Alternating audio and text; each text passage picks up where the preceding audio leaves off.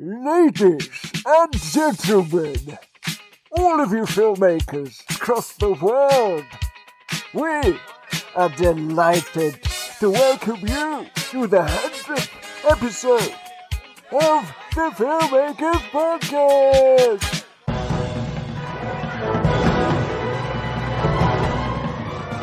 Hello and welcome. Yes, this is our 100th episode. A 100 of them. Can you believe it? We have done 100 episodes. Technically, it's actually a couple more than 100. But hey, who's counting? This is the official one.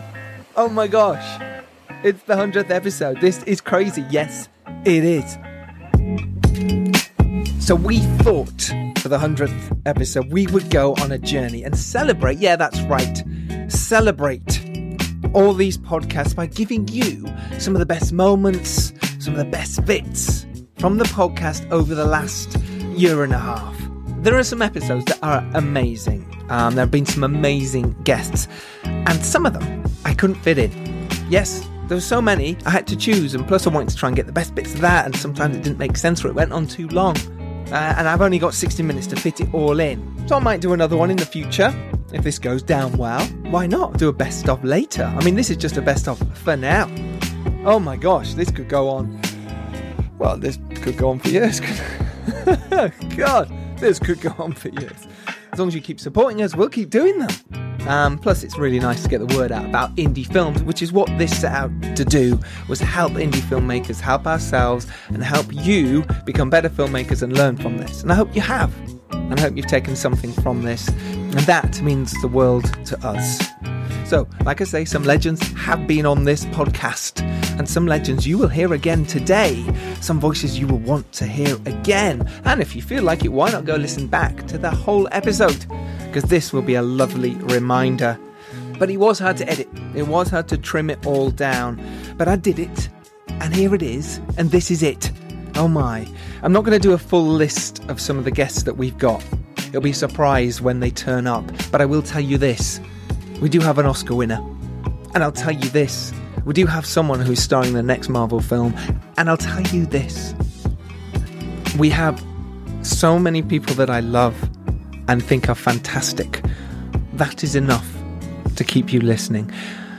Um, time for a celebration indeed. As, nice segue there, as myself and Dan Richardson are 92% at time of recording on our crowdfunder. So, last day is tomorrow, Wednesday. So, if you're going to get involved, if you're going to contribute, if you're going to retweet, if you're going to share, now is the time. Help us get to 100%. We literally have two days.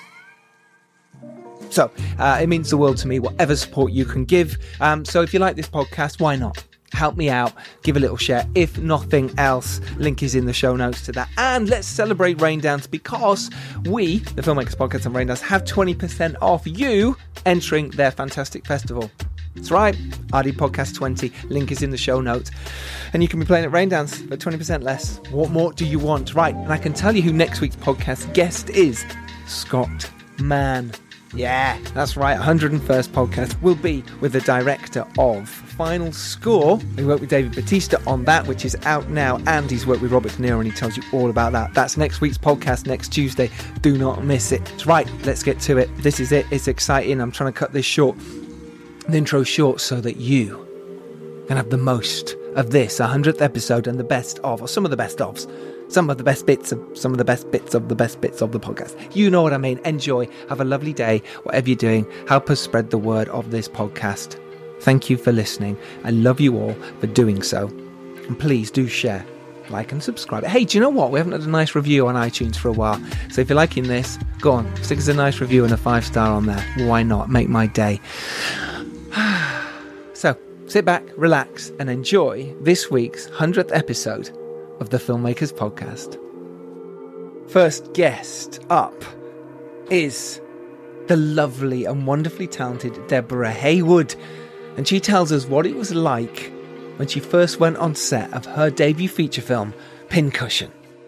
Your first feature should be to show everyone that you can tell a story over 90 minutes and show everyone who your voice is. Mm. And then your second feature should be confirming that you had a that, voice. Yeah, yeah, that you had a voice and that, one. you know, that it wasn't a one off. And then i your third feature, that's when you st- should start thinking about audiences and, Mm-hmm. um, I mean, that, that- ideally Yeah, that right. is what you can do. But then, of course, you know, the opportunities to do that are, you Few know, and far that's a different reality. Are you glad that you made the short films first before you made the feature? Oh God, yeah, Yeah, definitely. Did it help you guide you so much from the mistakes you learned on the shorts? Yeah. brought it into the feature. mistakes that I made as well, which is like loads, which mm-hmm. I'm really grateful for, and you know, I continue to be grateful because that's when you learn the most. Of course you do. Though at the time it still feels Though at the like, time oh it's just like, oh my Yeah, God. that, what I'm useless. world's Yeah, ended. yeah world's ended. It's Yeah, not, but then you look back and it's actually What a failure, yeah. it's such a brilliant thing. You Yeah. go, you've now got this brilliant cast. Yes, You're now ready to shoot. How does it feel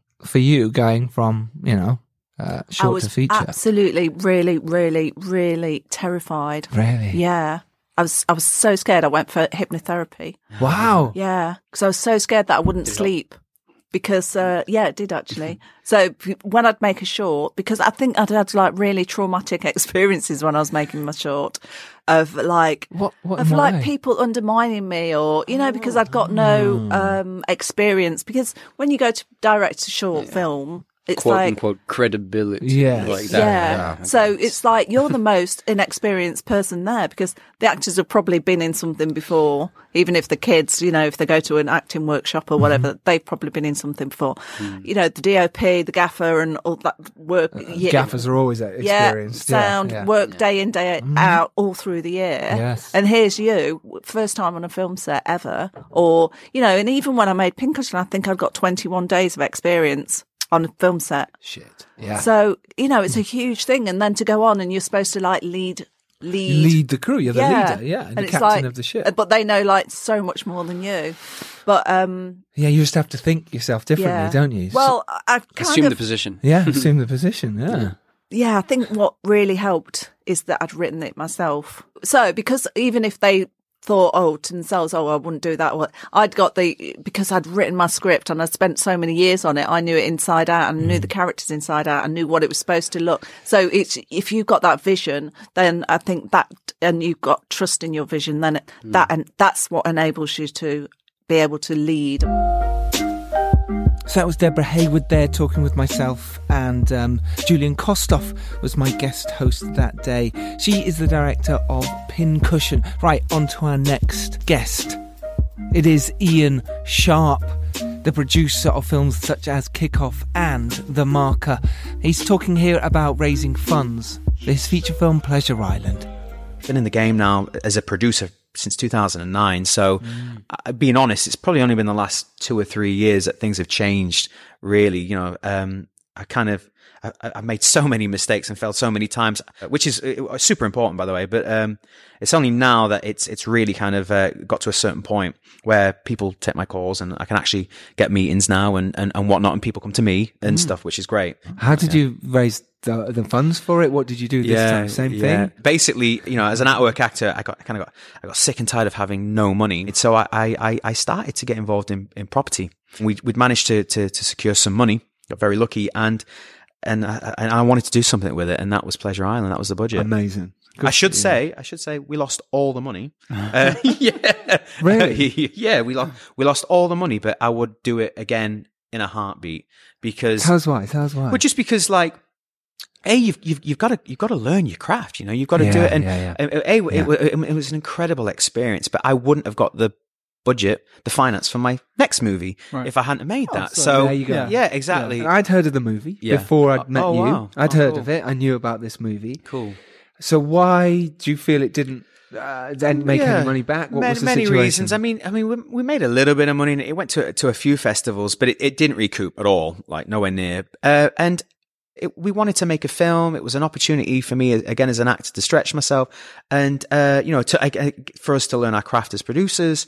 Uh, so there's other ways of, of success without you know financial gains, but it was a. I mean, it did get out there. It got a few distribution deals, but again, you know, we had sales agents kind of sniffing around. I didn't understand the contracts. I didn't go any of that. Like, who, who teaches you that? You know, No one does. Exactly. Yeah. Just yeah. as a filmmaker or director or Yeah. screenwriter to understand it. know, what you're getting into, Yeah. and you know, I know the film would sell in, in certain territories, and we'd be like, oh, we're not getting any money for this. Like, what's going on? And I, I will say, you know, once I became a film financier, that was a complete like, ah, now I know who actually makes uh, money in this in this in this business, uh, which we can go into. Um, and you know, maybe maybe the film just wasn't good enough. You know, maybe it just didn't uh, hit the right nerves or whatever. But again, I would work with everyone again that worked on that film. You know, like I, I I had a great time and and you know we we got a lot of exposure and you know like I say we got our. Uh, finance for our next feature off the back of that. Which so was The Marker. yeah, which was the marker. Yeah. Ian Sharp there on producing indie films. Right, next up is Andi Osho. She was one of our first, pretty much first, she was in the first 10 of our podcasts. I believe it was episode 7. It's one of the early ones. She talks about film school here and what intimidates her as a filmmaker. Before I'd started the filmmaking, like proper sort of narrative filmmaking, I was like, I want to be able to know what I'm talking about a little bit and just get some of the basics down before I even put myself in front of a crew. And there's this place, New York Film Academy, that's got places all over the world. And I was like, let me just try, let me do just a short course there. And it was brilliant. It was exactly what I needed. We just like did classes on camera and working on all the technicalities of f stops and all the rest of it. And we had a couple of directing classes, a couple of writing classes. I mean, it was really basic entry level stuff, but it was enough from my post production background and my acting background that I could piece together what I already knew to have the confidence now to put myself in front of a crew and just go, okay, we're, we're making something. Because that's one of the hardest things, isn't it? Having that, right, okay, it's my vision, it's my thought, and now I've got to tell everyone else what that is. Yeah. And it's getting over that hurdle. Yeah. And when you get over it, it's fine. Well, I mean, first of all, yeah, you've got to communicate it to a, to a crew, but you've got to know how you're going to realize it first. So even things like shot lists to me were just like, what? Uh, I don't even know where to start. But you know, you, you, you, you just sort of train yourself to think through it. And I'm, I'm sure as you do more films, you get more sophisticated shot lists or more that are more in keeping with your vision, um, and more able to communicate your vision. But you just got to keep sort of plowing through it.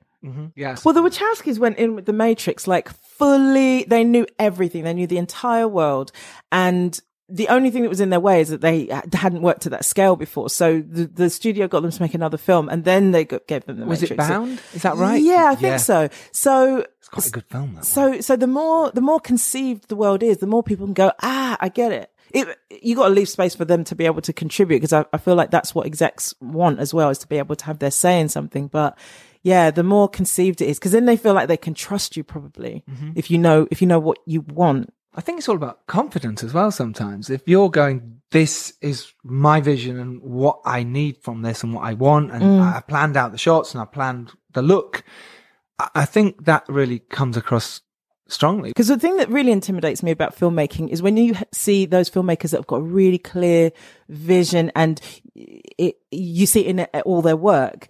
I find that so intimidating because it's like, God, how did you, how did you get to that place? But I suppose it's from constantly doing it and constantly finding your voice in the projects that you're doing and I suppose picking the ones that resonate with you.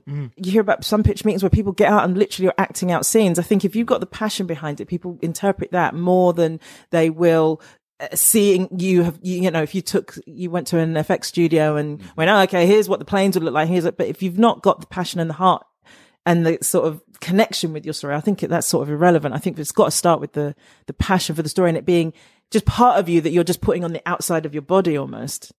The brilliant and talented Andi Osho there. She's currently starring in Curfew at the moment on Netflix. So if you're watching Curfew, that's Andi Osho. Next up is a big Hollywood star, and we're delighted to get him on the podcast. It is, of course, Mark Strong, who obviously is the star of Kingsman. He talks about Leonardo DiCaprio working with some big Hollywood directors and how you can trust them. I don't see acting careers. I don't know what it's like. Perhaps the same is true of directors, but they're hmm. very rarely linear. You know, you like I said, it's not a meritocracy. You don't tend to do something that's good and then get something better, better, better, better until you win an Oscar. Hmm. It doesn't really work like that. It tends to kind of go up and down. You have quiet periods and busy periods. And all you can do really is gravitate towards the best work. That's what I try and do, the quality work. But hmm. obviously also as I've got older, you have to balance it. You have to do movies that will pay your bills mm. as well as movies for no money at all that you do because you love them. Mm. I don't think, to answer your question, I don't think there was a moment where I thought all things are changing, but there certainly did seem to be a moment where I joined the film club mm. Because over here, you're in the theatre club, the TV club, or the film club, and we can move between them, unlike in America. It's not quite so easy. But once you're in one, you're considered to be part of it. So I started to get films because I had made films. I'd been in films. Yeah. And I was also lucky in that I, I, I wasn't a leading man. I was a character actor. Mm-hmm. And, uh, that meant you could cross fertilize all over the mm. place. You know, you weren't just in a queue with all the other leading men for the leading role in a movie. Mm-hmm. You, there was tons of character parts that you could play. So I got to do quite a lot of stuff. Yeah, it's mm. fantastic. Let's yeah. talk about working with directors then, because you've worked with so many. I've listed. Obviously, we talked about Roland Polanski, Danny Boyle, Ridley Scott a few times, Guy Ritchie, uh, Kathryn Bigelow, Matthew Vaughn a few times. What is it that you find when working with directors? What's what's important? What what's the connection for you? That's that's a very good question. That's what it's all about. Um, uh, without wishing to name drop, I did a film with Leonardo DiCaprio and asked him how he made his choices as an actor, and he said it's all about the director in movies. All about the director. He, he will watch a director's previous movies, he'll watch his stuff, and he'll make a decision on the basis of that because he realizes mm-hmm. that directors are the people that take the raw footage or digital content or whatever into the editing room and make the movie. So you have to trust a director. Mm. So not only trust him that or her that they can make good films and tell a story using pictures, mm-hmm. But also that they're your mate behind the camera. That's really important. On hmm. set, when you're shooting day to day, you want somebody who's looking at the monitor who can say to you, no, no, no, don't do that. That's, Yeah. that's wrong. Or I need a bit more there that I can't see what you're doing. Or just calm that down because you're over the top. Hmm. Whatever the comment might be, it's basically that you need somebody who will guide you because you can't see what you're doing. All you can do is rely on your instinct, which is telling you to perform in a particular way or look in a particular way or sound in a particular way. But you need somebody to tell you who's looking at the monitor what's working and what isn't. And you can't always find that, funny enough, with directors. And that's actually why I've probably worked with Guy Ritchie and Matthew Vaughn a few times is because they're, they've become friends and I trust them. And they're good at that. They're good at telling you what works and what doesn't. they're not hung up with film school um, hang ups like how you're supposed to, in Sure, inverted yeah, commas, speak yeah. to actors. They'll just literally say, no, no, no, that's shit. Great. Don't do that. Do this. And you're like, Great. okay, that's what I need to hear. It's invaluable, isn't it? You Yeah. can't you can't put a price a, a value on that. It's absolutely fantastic. And, I, and I've So worked with directors as well who are nervous about talking to actors mm-hmm. because obviously directors cover a wide spectrum. You can get people coming from the theatre who mm-hmm. really pride themselves on the fact that they can talk to actors and, and help them with, with dialogue and all of mm-hmm. that, but know nothing about where to put the camera Sure. or, or about lenses. And on the other side, you- get people who know everything about The know, depth technical, of field yeah, and lenses and all that. No idea how to speak to actors and also slightly terrified of it because they think there's some sort of technique. But again, to guys listening or girls who are making movies, there, there is no technique. You just need to try and communicate to the best of your ability because actors are very receptive. They want to do the thing well. And so if you can explain it to them in the best way possible, however that may be, you'll only ever win them over.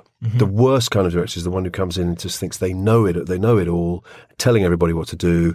Um, that's not a great mm, person to work with. What's the best way for a director to work when they first come onto set? Talk us through, from your opinion, on what's happened with you. The best way for them to approach something, and the worst way. I think if you come on you're anything less than honest, you're in trouble. Yeah, If you okay. come on throwing your weight around when you don't know what you're doing, people will smell that.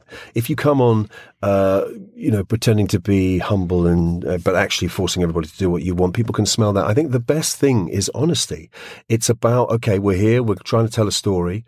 Um, Confidence is always really good. You know, I did a film with John Madden. He controlled the read through. He was always very. Uh, on set, he'd explain everything to everybody. He'd get the actors in. We'd rehearse a little bit. When that was done, he'd get the cameraman in, ask him where he want to put the camera and what shots he'd want to do. Then he'd get the rest of the crew in, explain what we were going to be doing. And that is a very comfortable way to work because then everybody knows what they're doing. They're all on the same page.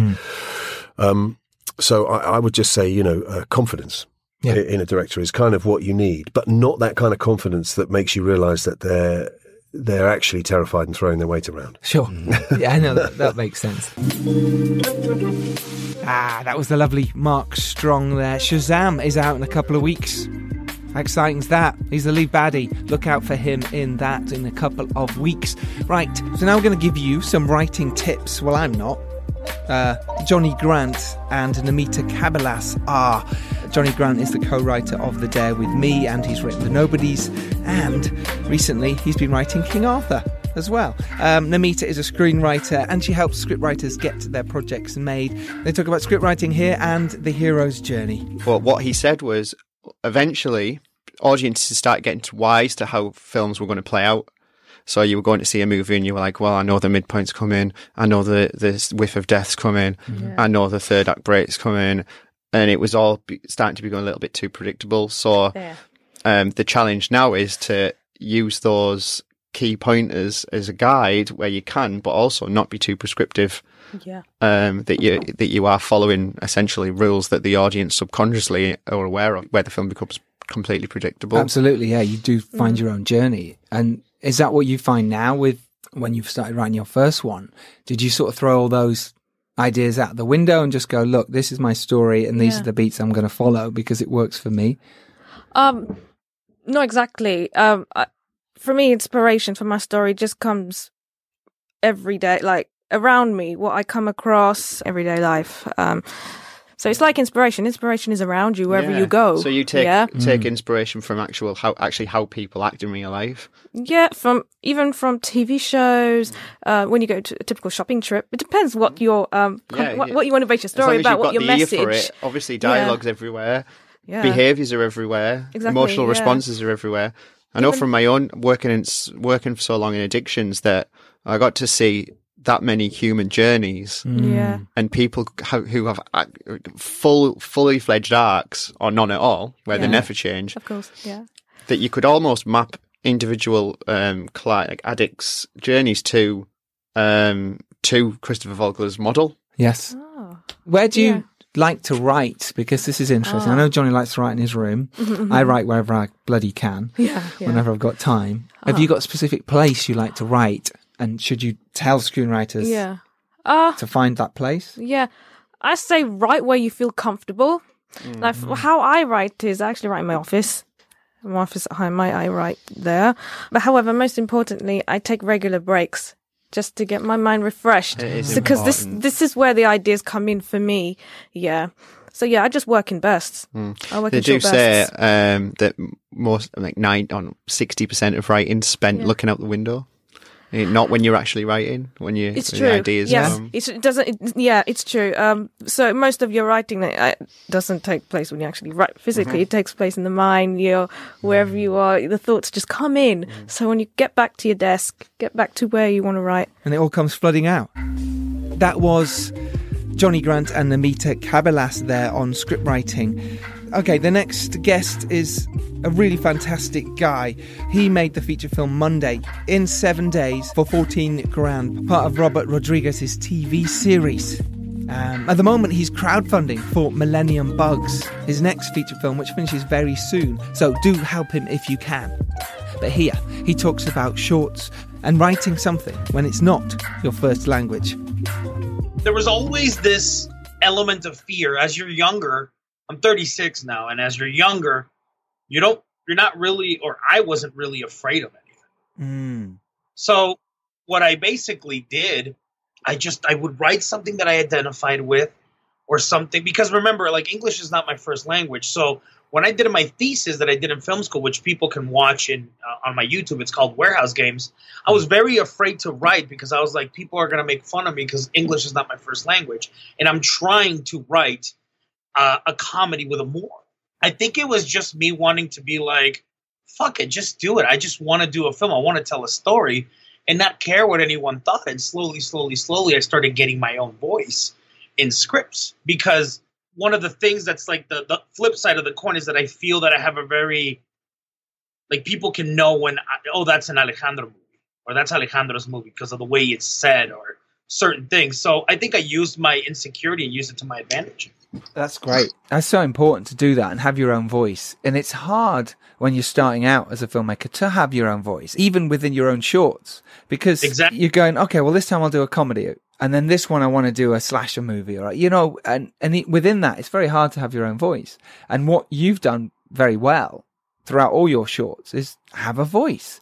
And you've made loads of shorts: Leslie, Lo-Fi, um, the Princess and the Musician, the Joneses. You know, lots of really high end quality shorts with great acting, great performances, and very well directed. And obviously, then you made Monday the short, which turned into the feature film that we have now. How did Yes, you? sir. How did you? Find your process through that. How did you work? How did you get your team around you? And, you know, how did you get the money for the shorts? Honestly, the shorts, I it's out of my own pocket. There you go. That's it, guys. I- That's what you got to do sometimes. Got to do it. I have a my day job, and Mhm. if I like the project a lot, I would. I mean, they're not all big. Like I, I have never spent more than ten grand on anything. Right. Um, and obviously, that it doesn't. That I can't accomplish those those projects without the help of friends that followed me that were like, "Fuck it, all right, here we go, let's just do it." Mm. Where it's like, I, you know, I get a director of photography, and I'm like, dude, I can only pay you three hundred bucks. Yeah.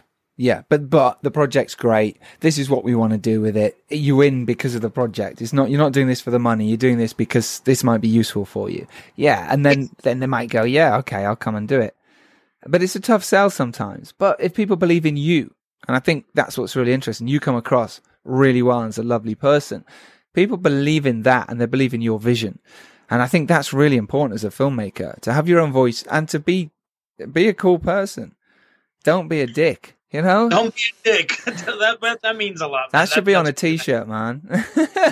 you want to be a filmmaker? Hashtag don't be a dick. Yeah. No, I, I, I- I completely agree. I, I am surrounded by people that not only do I love to hang out with, but are talented and I love to work with, and I consider my friends. So I really do consider myself to be incredibly lucky. Mm. Alejandro Montoya Marin there. Okay, joining me as guest host is Christian James on this one. This was with the fantastic documentary filmmaker Joe Pearlman, uh, who made the Bros documentary When the Screaming Stops. He talks here about what happens in the editing room. I'll be brutally honest. When you're in an edit, and I'm sure everyone in this room agrees with me on this, um, everything goes out the window. Everything goes out the window. You say whatever you want. Yeah. You comment on whatever you want. You take the piss out of everything. Yeah. Because otherwise, what's, you know, you've got to build that relationship and it's got to be completely free. It's like being in the writer's room. No one will judge you.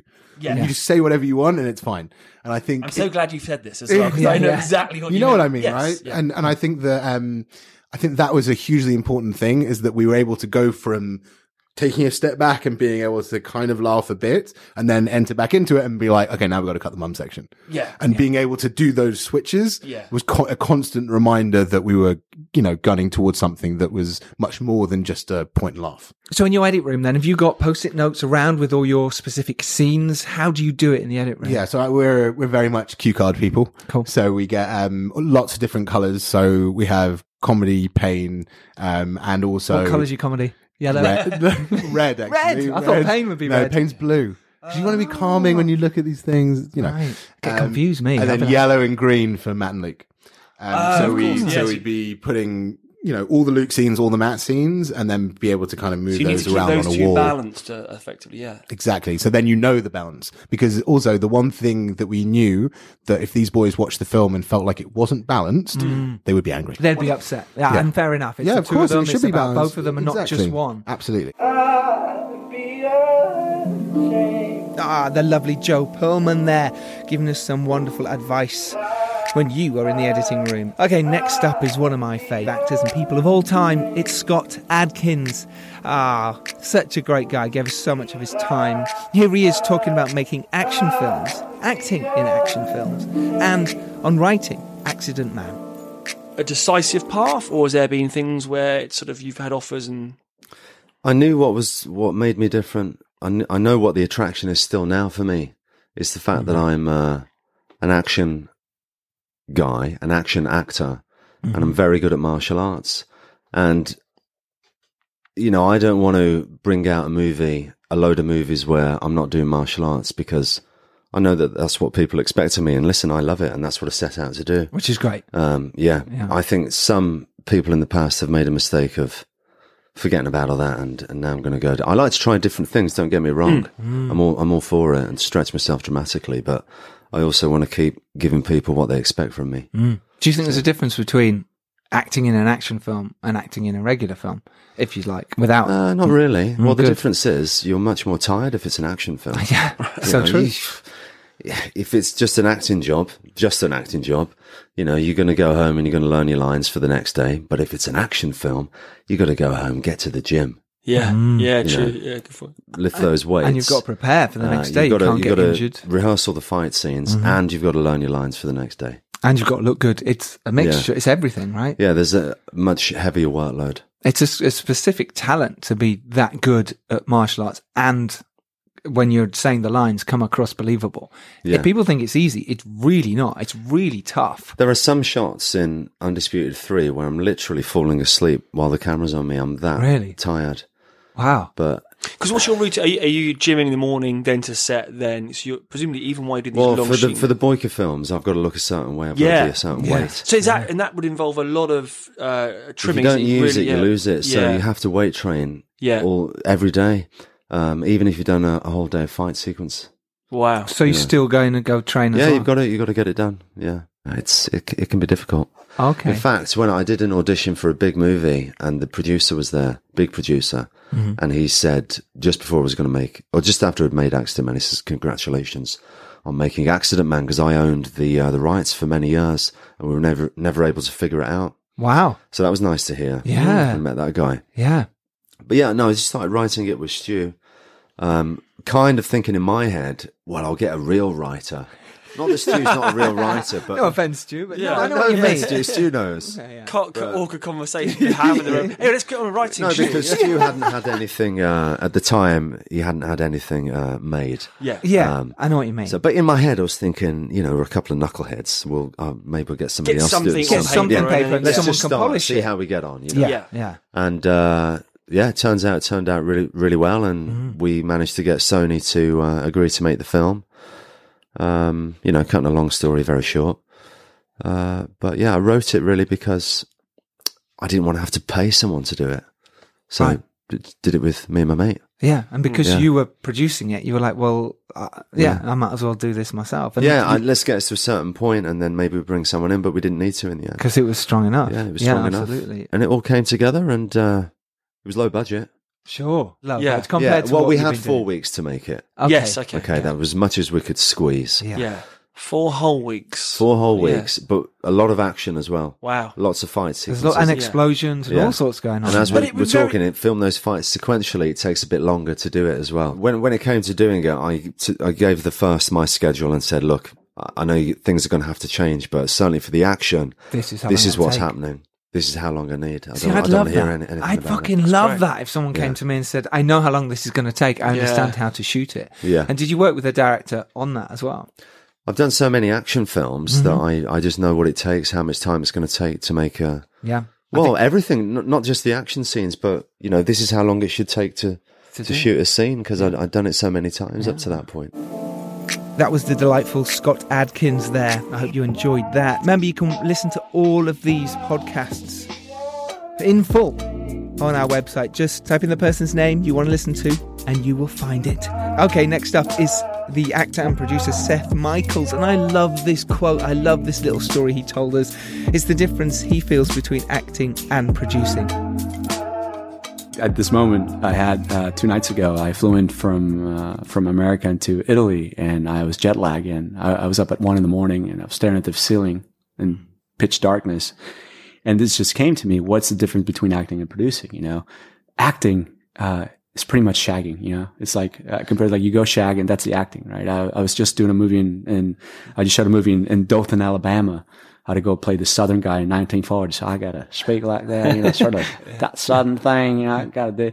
And I would show up, go to my hotel, I get picked up, go to set, shoot my scene, go back to the hotel and repeat the next day for two weeks. Yeah. Producing, you know, it's actually the shagging, which is exciting, you know, getting the money, you know, sort of the inception of the script and, and then giving birth to a child and raising that child for 18 years and then oh we're going to go to college you know it's, it's, it's that's producing Oh, nice. and Yeah. i'm saying i'm like i'm going to say that next uh, next next interview and here we are Yeah. um It's spot on. I, I like it. It's a good analogy. and, and, you know, it's like, and then, you know, and then surprises come up, you know, uh, it's like, oh no, I want this and I want that and accidents. I mean, there's so many things that could go wrong. And at the same time, that can go great. Maybe. but I thought that kid was going to go to Harvard. And now, yeah, now, he's- yeah. uh, so that, you know, that, that, that was sort of like, okay, that's, the difference between the two, um, I think we kind of touched on controlling your own destiny, you know, creating your own projects that you're passionate about, you know, because there's times I found myself doing something that I like, but I wasn't truly passionate about, you know, and I did it because, you know, I'm like, oh, I'm going to have that experience.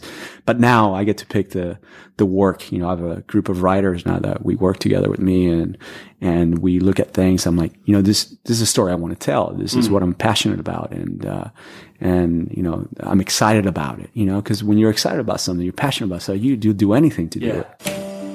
Seth Michaels there. I love that quote. Uh, he's the producer of St. Agatha, by the way. Uh, you can rent that now. Coming up next, Claire Aniam Osigwe. She was with her husband, Emmanuel. But here, Claire talks about making her film No Shade and the experiences she went through.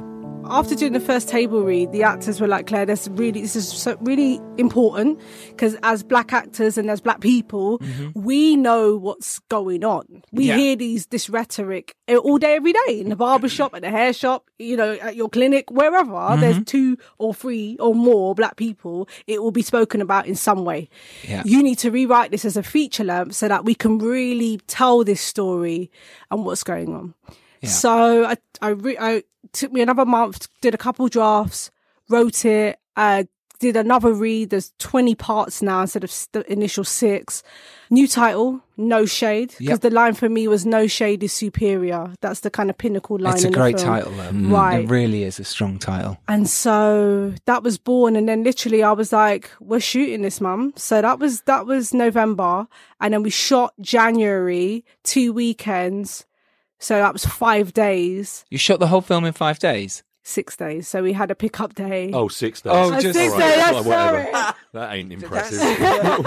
and she starred in it. trying to break the right? record I know, Right, this I know, I is know. Pretty impressive. insane. We've had a guy on the It's a bit podcast insane. who made a film in two days. Phil Hawkins. His was set in one location. Right. Yours wasn't. No, Yours was set in many locations. Yeah, yeah. I mean, and maybe you had one corner and then move around to another. I don't yeah, know. we used like one flat and turned turned it into four different homes. So again, being I guess a makeup artist, you sort of design. It's all designed to me. of So it's like I'll just dress that like that, and that will look like a different house. And if you Mm. dress this room, we picked a three bedroom house in no- no- northwest London, and then we had a bar. So the bar became the wedding reception as well as the place of work, as well as the place where people were meeting to out, go on dates. Uh, parks, Bridge. bridge, Bridge. even our flat by the end of, Of it. Of course you do, know, yeah. Different roads. Yeah, I guess there's about five to eight locations. Okay. Um, Not too bad, but still not too, difficult. too bad. The yeah. location moves that are the yeah, yeah, and the weather changes as well. You Yeah, know, like yeah, from especially in January, like. Mm. Shooting was quite tight because it's like 15 minutes time is sundown and you know so in the color grade there was you know just some leveling up to do but I think it was a mixture of like magic and mayhem I think that's what filmmaking is about really Mm. Yeah. it's just insane Fascinating, loving that. Thank you, Claire Aniam Osigwe. I hope you're enjoying this so far. Um, I'm just drip feeding you fantastic information and tips and tricks for you. Uh, I hope you're enjoying it um, because there's more to come and some more great ones as well. Uh, next up is Peter Dunphy. He's an exec producer and he's a financial, pretty much a financial whiz and expert on EIS and SEIS. If you want to know more about that, listen to the whole podcast with him. He really goes into detail and it's absolutely fantastic. But here he talks about how he became a producer. it was a learning process, and Okay. um, wh- what what is certainly true, and I think I, a lot of people in the industry will have the sa- same experiences. Every film that you're involved in, you make big mistakes, and you say, "I'm not going to do that again," um, and you sometimes do do exactly the same thing again. But what you do also do is hopefully uh, move up and progress and learn. And whilst you might make more mistakes on your next projects, maybe you're making different mistakes Mm. and, and you're fine tuning it as you go along. So I started off by uh, putting far too large amounts of money into projects that were never going to get me any return. Okay. Um, and you obviously didn't know that at the time. uh, absolutely not. No. Mm. So, so and what were the what were the key mistakes there? I suppose. What was he? What, Mm. what, what sort of common mistakes were you making? the biggest mistake, and this is a common mistake, I think, made by a lot of people financing films or investing in films, is not looking at the route to market. It, it's Mm. who is going to buy this Yeah. and why do you think that they are going to buy this? Because a lot of people who are making films, they see the object just to make the film. Once they've wrapped, it's job done. Yeah. And they're not really thinking about distribution deals and sales. And of course, if you're not thinking about those distribution de- deals and sales, then you can't do a good job for the investors. Because, uh, and, and a lot of people actually think that once the investors have put the money into the film, that's the end of it. Yeah, um, because they get paid in the production. So uh, is that part of the inherent problem in in the way the independent film world works in the UK? It, it is a problem because, uh, as you say, for a lot of people involved in producing a film, in, in most jobs uh, producing a film, once the film is made, their job is done and they mm. move on to the next one. Mm. Okay. I mean, let's take a, a project and from the ground up that comes to you guys at Gizmo and you sort of go, okay, we like this. We could develop this. How do you go about then turning it into reality and going, okay, wh- what's the whole process behind it? Okay, well, we, there's two quite different things that we do. One of which is starting a project from a relatively early stage, Mhm. um, and that may only be at script stage. Um, and the, the objective is firstly to uh, see if you can get the interest letters of engagement or, or at least letters of interest from cast Mhm. if, if it's a, f- a fiction. Stage two is to secure a sales agent. So who is going to distribute it? Ah, so you do it that early then? So that early. Okay. Um, because to be honest, if you can't sell it to the sales agents at that stage, you're not going to sell it to distributors once it's been made. That's my experience. And so getting that, th- getting thinking about who's going to sell it and how much they're going to sell it for at a really early stage. And my advice would be, uh, unless you're doing something sort of fairly micro budget, um, my advice would be that if you can't get distributor or sales agent interest at the early stage of the project, get another project. Because what a lot of people do is that that they, they plow on and on and on with the project that they have, um, irrespective of all of the people saying no. And a, a lot of people out there say, if you keep on trying, you know, you'll eventually succeed. Well, unfortunately, that isn't always the case. That was Peter Dunphy. Um, his film Funny Cow that he produced is available now. Okay, cracking on with it. Um, Lucinda Thakrar came in to talk to me and Andy Roger, my co hosts for the day, about producing in general and how she started making historical action. She is, by the way, my producer on the King Arthur project, uh, and we had quite a laugh. I hope you enjoy. when I wanted to produce, I called people like us, Luke Hyams, who we worked with on Cape Modern and Yep. Dub Plate Drama, and asked for advice. And some other producers. I used to go to Cannes every year, so I picked up a lot of contacts um, and just jumped headfirst into it.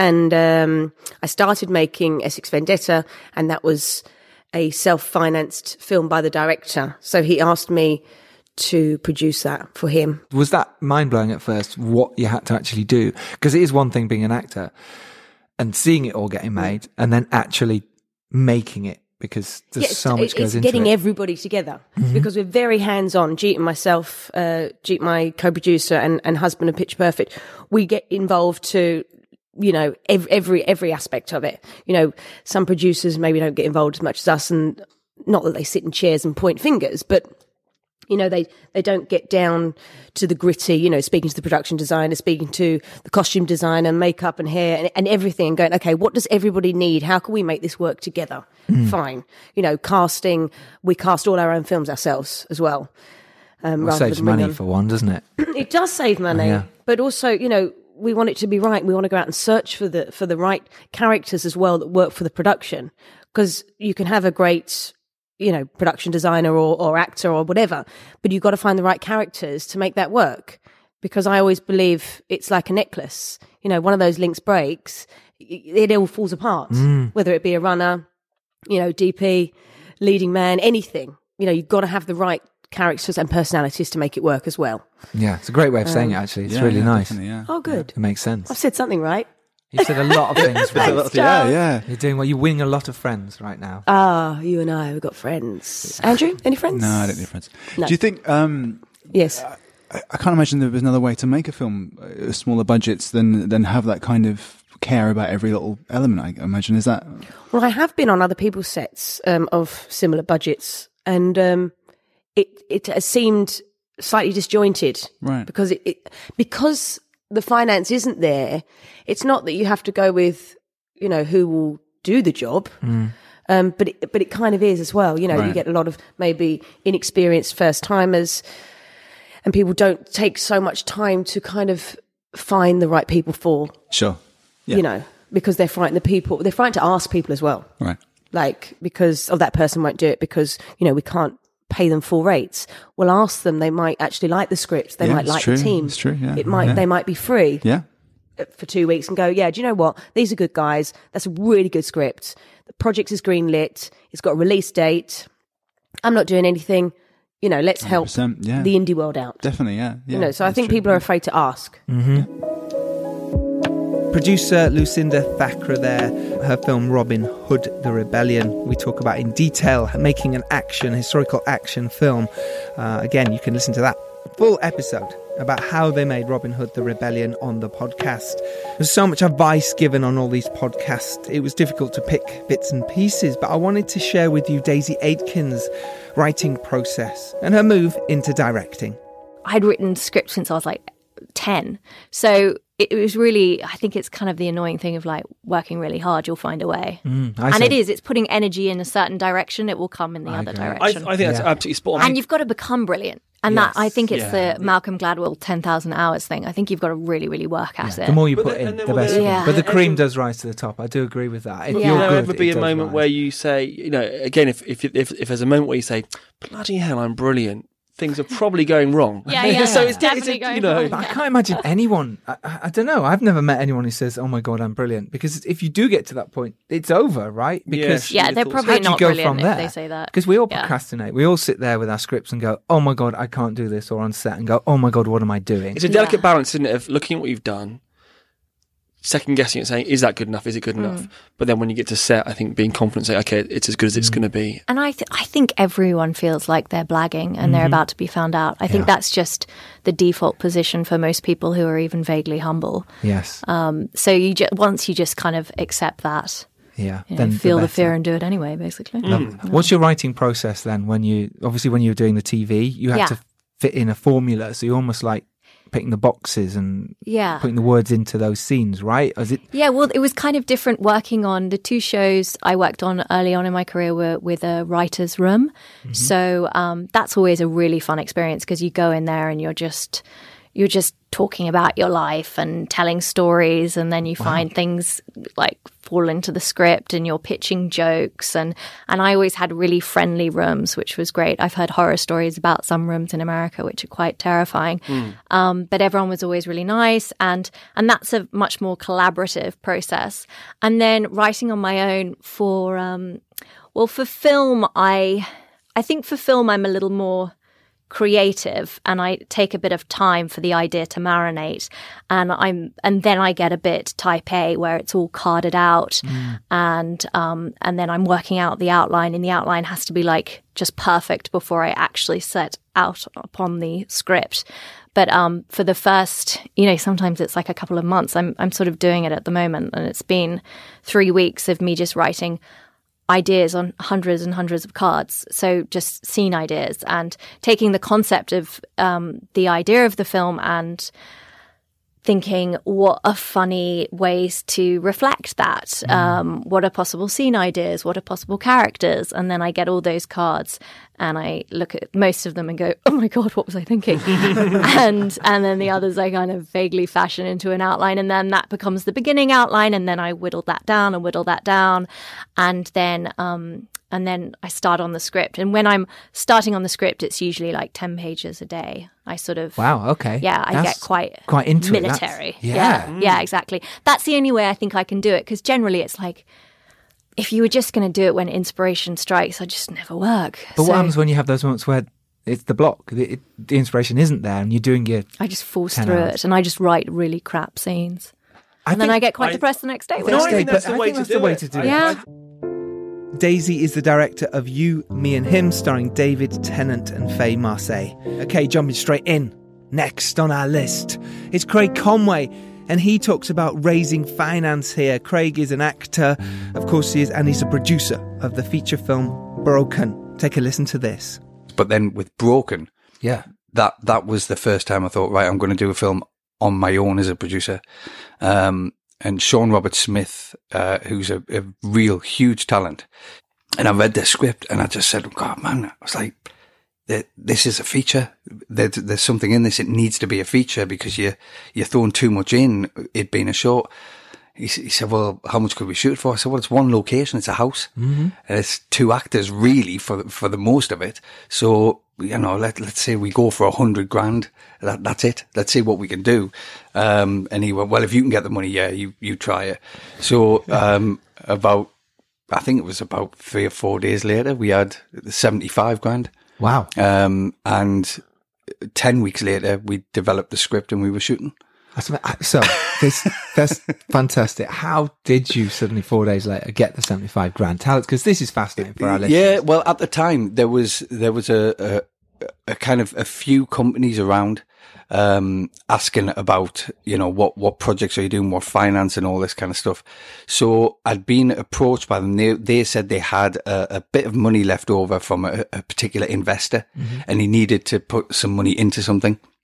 And I just said, well, look, I've got this idea. I said, but it's a short. I need to make it into a feature. So we're going to have to write. And they just said, well, actually, this is a closing end of finance for them. Go for it. And, and that really, it was just one of those strokes of luck. Right. Um, but then you start looking into it afterwards and realize that there are many people out there, I think, want to invest in film. The, the biggest problem is the return. How do you distribute? How do you market it? How do you get it into market? And how do you get a comeback for everybody?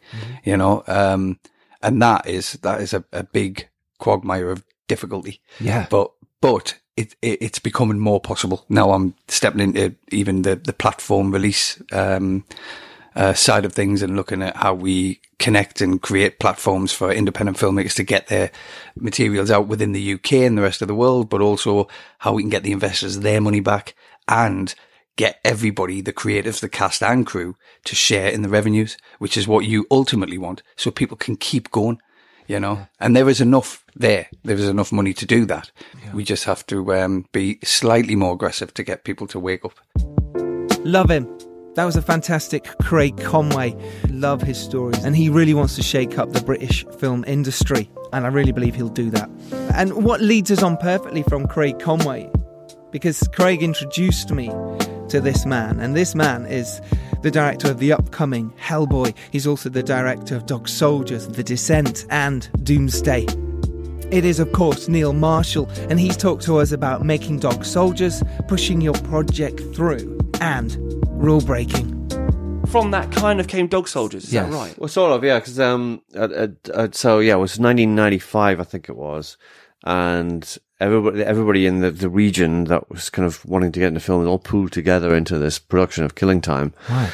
And I co-wrote it and edited it and was like the action coordinator on it. And, it did, and you know, and, and one day I directed it because the director passed out because of exhaustion. Um, Because it's hard to make feature films. It's hard. It's makes total yeah, sense. we, we were like everybody was working for nothing. Mhm. We were doing very, very long hours. I think the longest day we did was 25 hours God. filming straight. well, that, that goes into the next day, right? but uh, That's- without Yeah. without a, filming straight for for literally 25 20 hours was just unbelievable. so people I'm were assuming it's a non-union shoot. Uh, union? What's that? Union?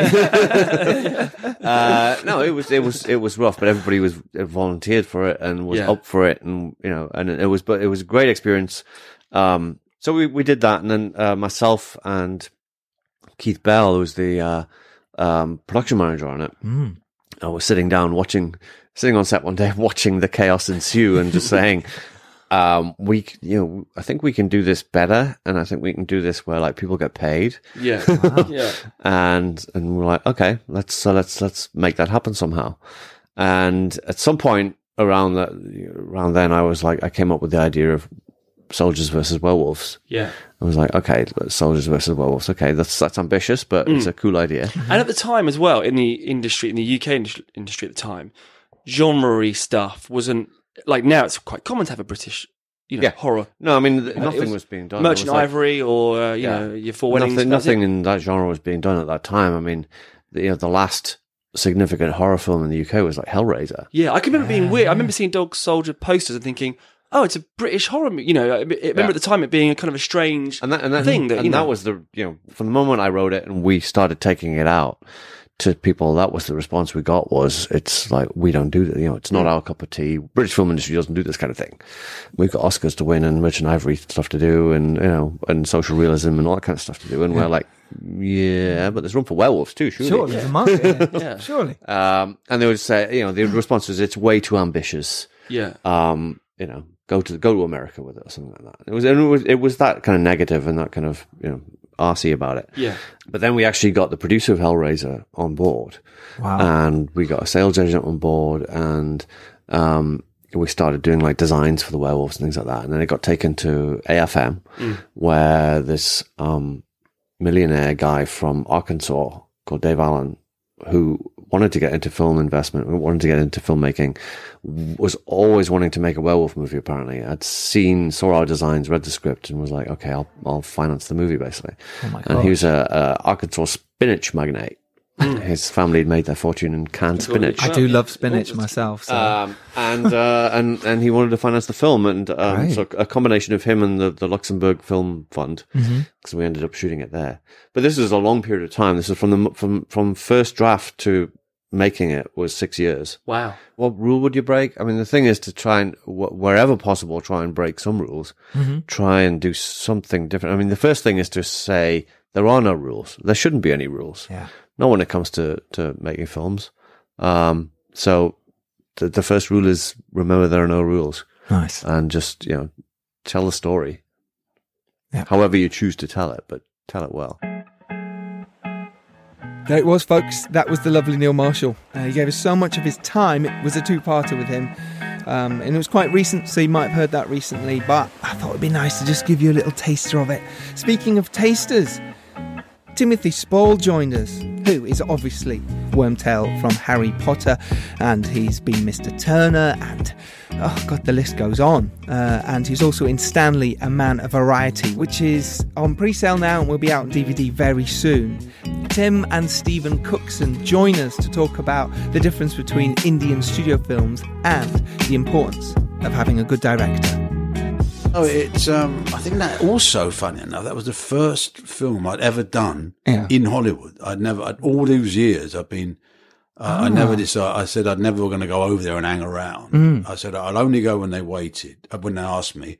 Twenty-eight years later, and I really, really had a ball. Yeah. Really, it was a good. It was a good experience. What was the difference between making British films and then going over and making something like that, which is a big Hollywood film? Everything's. It's a bit like you know the, our film is a, like two different scale models. Mm. You know, our film's like a scale, uh, like two scales smaller. When you go to America, everything feels like it's been inflated. Yeah. Everything's bigger. Uh, you know, the, the, the, the schedule's longer. Mhm. The, the vehicles are longer. uh, the, the hanging around, the hanging around is longer. Yes. Uh, but what is marvelous about it is that when you get there, the people on the coalface who make the things Mm. are just the same as us lot. You know, they want to get on with it. They just tell, all they're doing is telling a story Mhm. with a bloody camera, load of actors, a lot of clever people who making it look nice, uh, and trying to tell a story on, on, on, you know, on screen. And that's, it's exactly the same principle, just on a bigger or smaller scale. That's all we ever do. No, you know, the mystery is what comes out at the end, not the process. There you go. Um, And that was your way in. From there, you went, I want to direct, I yeah, want to make stuff. I wanted Okay, to write cool. scripts, and that's how I started off. And you can't underestimate the the the power of someone making it feel all right on a set. You know, because you know what it's like when you come on a set. You, however much work you've done, pre-work, you're on there. There's about 400 people who look like you're the least important thing in the world. They're all messing with knobs, messing about. No one's taking any notes of what you're saying. All of us, you lose your confidence easily. So when you've got a director that you know, you feel, you know, even without saying anything, he's got your back, watching it, and mm. and allowing you to, you know, and if you even if it's sort of wrong, Steve doesn't say it. No, no, it's kind of like, well, you know, let's just have another go, and then it's like it's not. It's it's a really it's it's sometimes not saying anything is as big as coming in. You know what it's like. You try, you know, you go because oh, they're telling me what to do. That means they think I'm shit. Mhm. You know, whereas if they just let it happen, often that'll crease, that'll get rid of the demon in you, and something else will come out. As long as it's it's a it's a facilitating, Yes. which is a very very, Very um, you know very important talent. I think. I think also, Tim, is because I really care, and you Mm. know I really Yeah, care. yeah. You know what I mean? I'm not sort of flippant about anybody on the No. set. I'm, I really care. I think that that's important for new filmmakers. Yes. no, he does, and he respects really care. everybody. He I do. respects all the every department. You know, make sure they all everything's all right. You know. The delightful Timothy Spall. Okay, we're getting right near the end, and I'm loving it. There was so many I could have picked from. So many. Okay, that is it. This has been our 100th episode of the podcast. I hope you've enjoyed it because coming up on Tuesday is episode 101 and it is with Scott Mann. And remember, you can make your indie film, you can go do it. And if you're lucky enough to rise up and do well, it's your duty to send that elevator back down. So we will see you on Tuesday for the Scott Mann episode. But what I'll do now is I'm going to leave you with the wise words of Scott Adkins. Thank you for listening. Like, share, and subscribe, and all that gubbins. Till next time, take care. I just believe that you know anything's achievable Mhm. if if you want it enough. Yeah. But more importantly, um, you've got to get after it, and you got to you got to work hard for it. Yeah. But there's nothing stopping you. Um, I've always been. I get it from my parents. They're they're grafters. Right. So I get after it. You know, I I- I know what needs to be done, and uh, I don't waste the day. I try to stay proactive. So maybe get off the PlayStation for a little bit. Maybe put down the weed. Uh, let's go and get it if you want it enough. Yeah. Great advice. I love that. Podcast from the Podfix Network. You can check out more shows like it at podfixnetwork.com.